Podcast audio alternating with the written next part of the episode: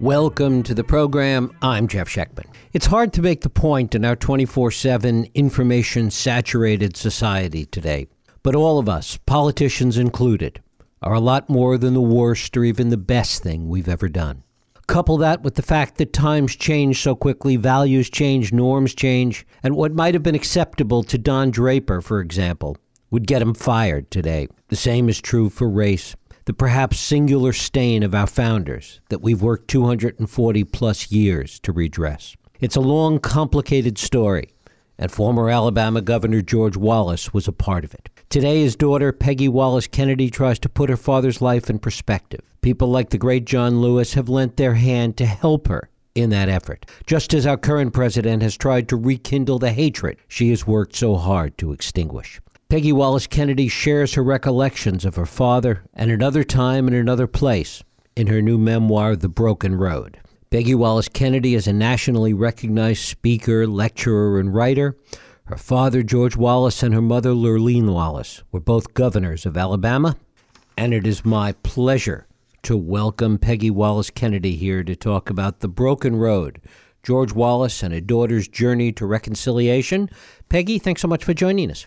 Thank you for having me. Well, it's a delight to have you here. When did you first become politically aware growing up? We all have that moment in our, in our lives when suddenly we understand politics and, and kind of the, the political things going on around us. When, when did that happen for you growing up?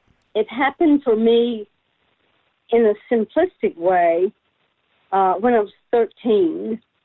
My father was inaugurated in 1963 and I was 12 at that time.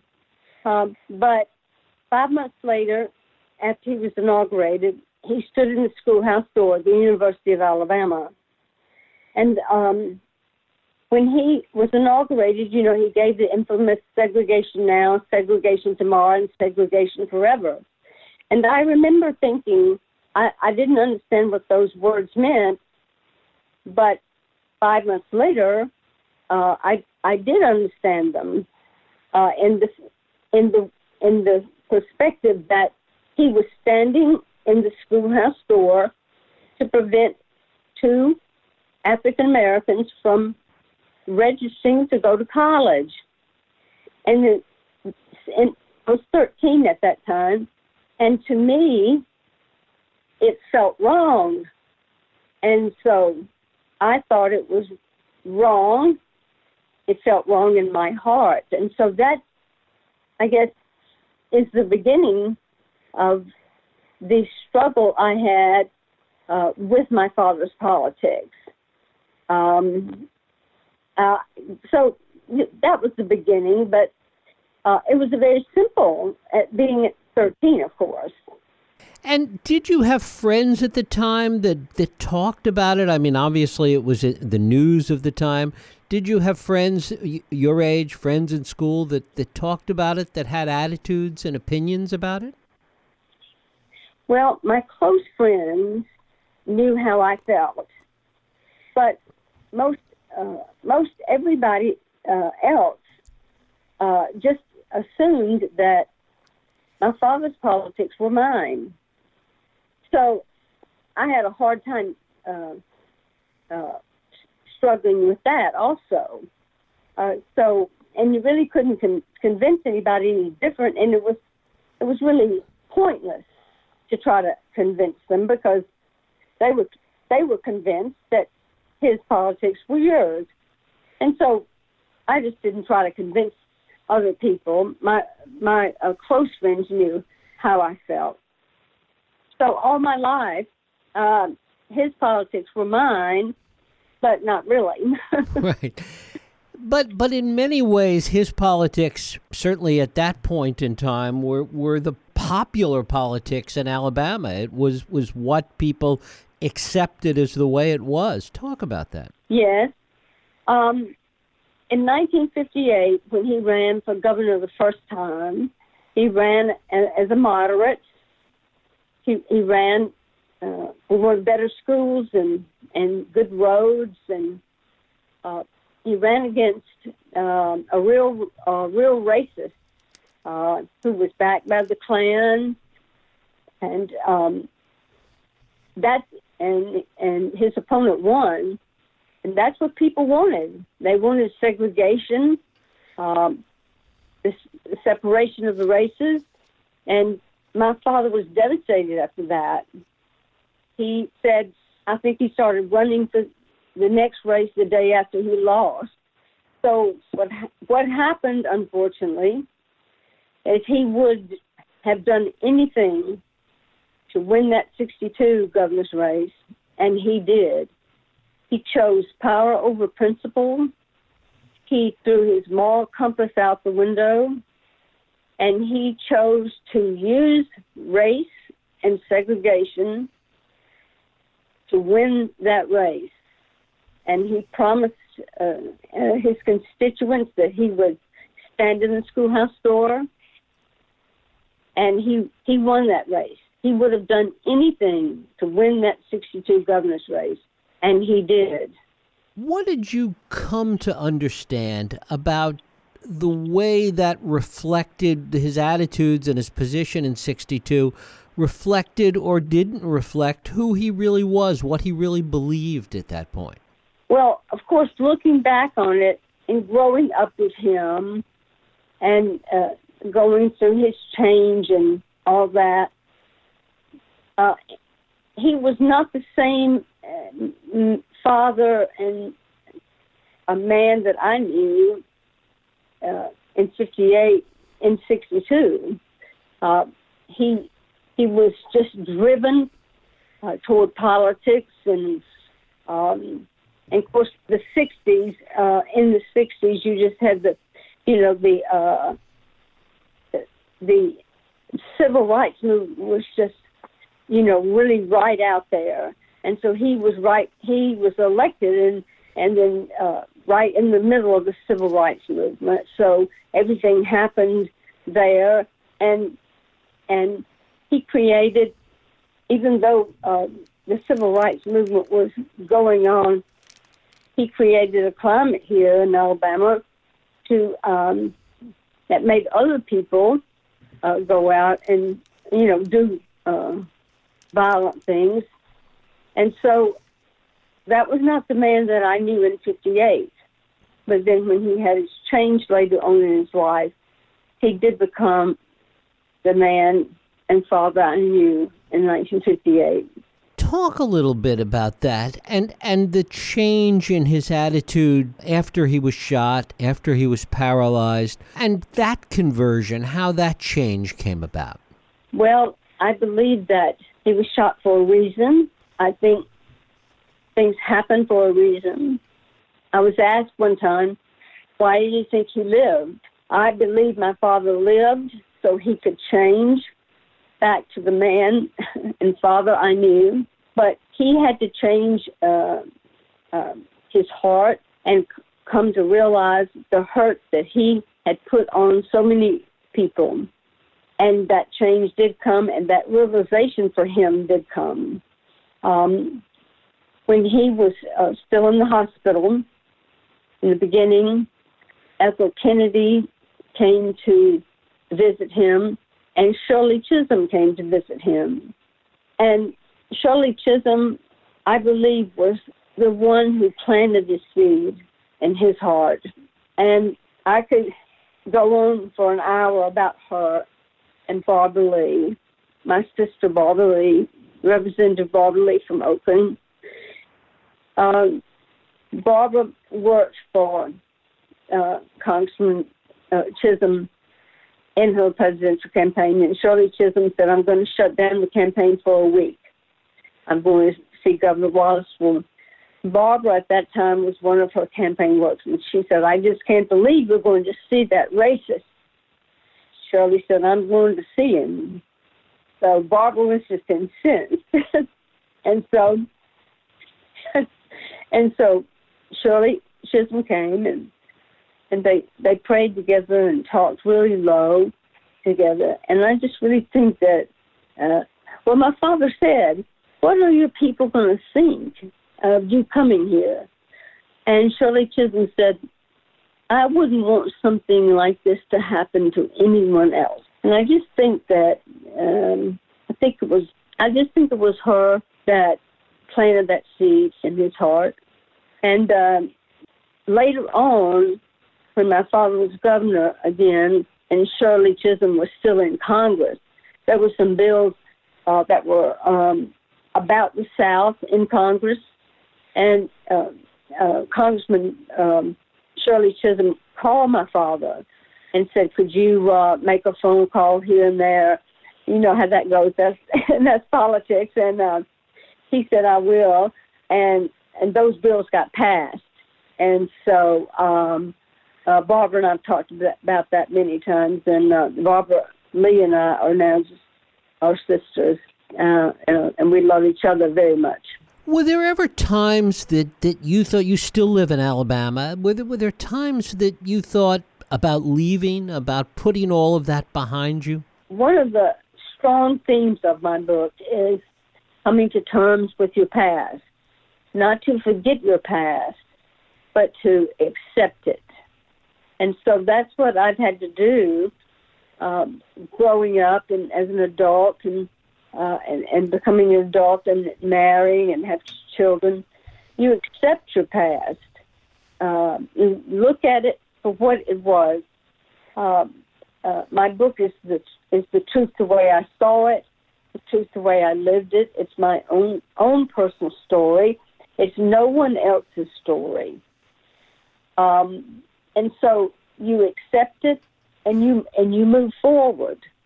And then um, I spoke for 10 plus years all over the country about peace and reconciliation because John Lewis was uh, very uh, uh, huge in my life and still is. And so I wanted to leave a legacy to my son different than the one that was left for me. So the book is a culmination of all the work I've done and the book uh, is the, the legacy I'm leaving for my sons. How do you look at Alabama today as opposed to, to the way it was in 1962? Well, I think we've come a long way, but you still have those that live in 1962 that are still living in 1962. I have had comments on my Facebook page that say, you know, your father put the biggest stain on this state uh, that'll never be erased. Uh, my father uh, died in 1998, and uh, we're talking, um, you know, back in the 60s. Not, I'm not saying that what he did was right, um, but some people just can't let go of it and move and move on. And I don't think we've had a better governor uh, since my father left office, uh, except maybe for Kay Ivey, who who she's a, our Republican governor now, but she and I have been friends for a very long time. Uh, uh, uh, I think I think there are a lot of people that still live in 1962 and that are and that are racist. You'll find a lot of racists anywhere you go, you will. Talk about your father's campaign for president and his desire to to do that. Talk a little bit about what you understood about that. Well, um, I write about it, you know, mm-hmm. but um, he just those presidential aspirations were so uh, strong for him and my mother ran for governor because she knew that that would help keep him uh, up there with, you know, presidential aspirations. Uh, unfortunately, my mother had cancer when she announced that she was going to run for governor. But she knew that that would keep his uh, uh, aspirations alive, but it would also benefit her children. She knew that uh, what she could do while she was in office was to, uh, what she did do for the 15 months that she was in office. She bought a home here, she furnished it, she did other personal things uh, that uh, benefited us children because she knew she would pass away.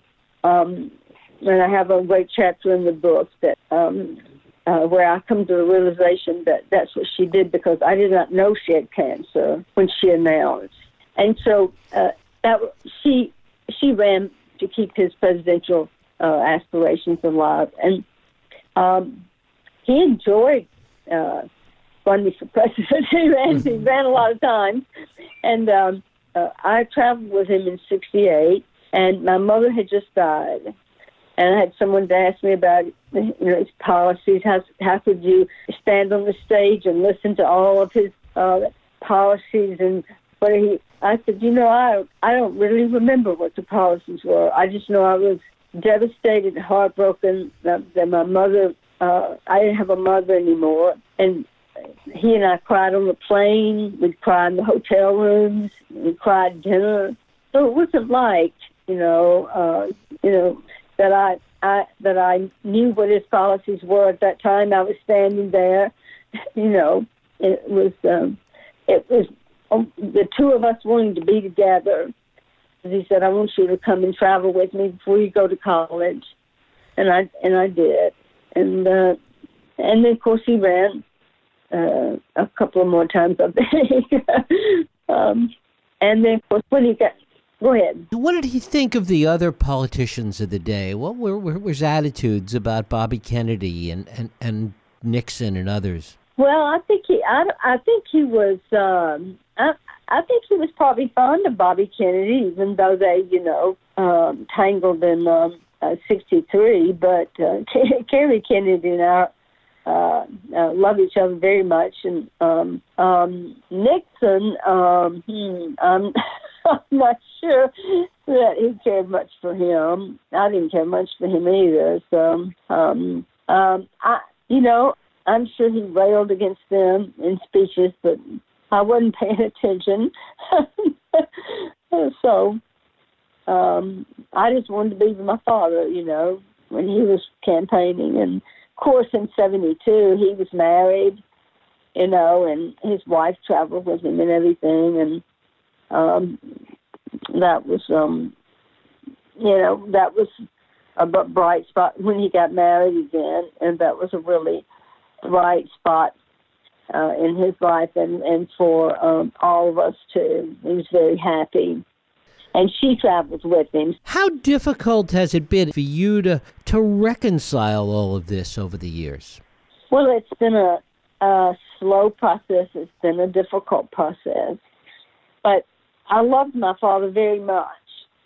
And you just have to come to terms with the past um, and accept it. And you have to move on. And um, I was at a Q&A one time, and there was this one girl that she was crying because she said, I just don't know how you can let go of all of this. I said, No, I have not let go of, of of what my father uh, did and what my past was. I have not let go of that, and I have not forgotten it, but I have accepted it. There's a difference, but you have to move on. Uh, leaving a painful past behind is not always easy, but it's always it is always right. And I think she understood, but uh, she was just very. Um, I think she wanted me to uh, forget forget the past, but you can't you can't do that. you have to come to terms with it, and it was it was a process of uh, becoming a young adult and marrying, uh, and I can I can remember where I was and who I was with when I realized that my father had created a climate in Alabama with his words and actions and deeds that made other people go out and do harm to other people. I, I and I that was a revelation for me, and it was a shock, and uh, it it just had to sink in, and it took me about a week for me to realize that you just this was part of the past of this past and you and I, and I finally came to the realization that this that you know that was real. When you decided to, to write this memoir, to write Broken Road, talk a little bit about what your your motivation was. Was was it something that you felt you needed to do? Was it something that you wanted to do for your father's legacy? Well, uh, mostly I wanted to write it because I wanted to leave a different legacy for my two sons. I wanted to uh, leave them a legacy of the work that I've done uh, on speaking up about peace and reconciliation. Because, but also, I, I wanted to um, uh, let the reader know that um, you can come to terms with your past and you accept your past, but also that my, my father had the capacity to change uh, and that and the capacity to ask for forgiveness. And uh, that legacy that I'm leaving for my children will um, um, will be the great be the greatest thing I could ever do for them. And I wrote it because um, I wanted I wanted people to know it was that it's my personal story, and it was the way I saw my father, the way I lived with my father. So it's not it's a story that's never been told, um, and so that that was that was uh, one of the things. It's a story that's never been told. So that's uh, Mark and I just uh, thought that might be a, a a really good way to get my personal story across. What do you think is the greatest misconception that exists about your father? That he uh, uh, gosh, I don't know. Uh, well, he did a lot of good things for a lot of people that people don't know. He had um, a lot of compassion for uh, people. He did a lot of things that uh, nobody knows about. Make phone calls late at night um, to his staff and made sure that um, whatever person he was talking about got what they needed or what it, he, he had a really big heart. Um, and then uh, as far as um, him using race uh, in the 62 race, uh, to me that's that's really worse than being a racist uh, at heart. You use it, uh, you know, for power. Uh, so um, he never he never well, he was not really a racist at heart. He just used it, which is worse to me. But he had the capacity to to change because he he could see the suffering that he had caused the African American community, and he went to a Dexter King Church and asked for forgiveness, unannounced, no cameras, no reporters, nothing. And he asked for forgiveness, and they forgave him. And he was elected governor one more time, and he appointed more um, African Americans to his cabinet and to uh, government uh, uh, government um, um, appointments than any governor has or has um, since then. Peggy Wallace Kennedy. The book is The Broken Road George Wallace and a Daughter's Journey to Reconciliation. Peggy, I thank you so much for spending time with us today. Well, thank you for having me. Thank you.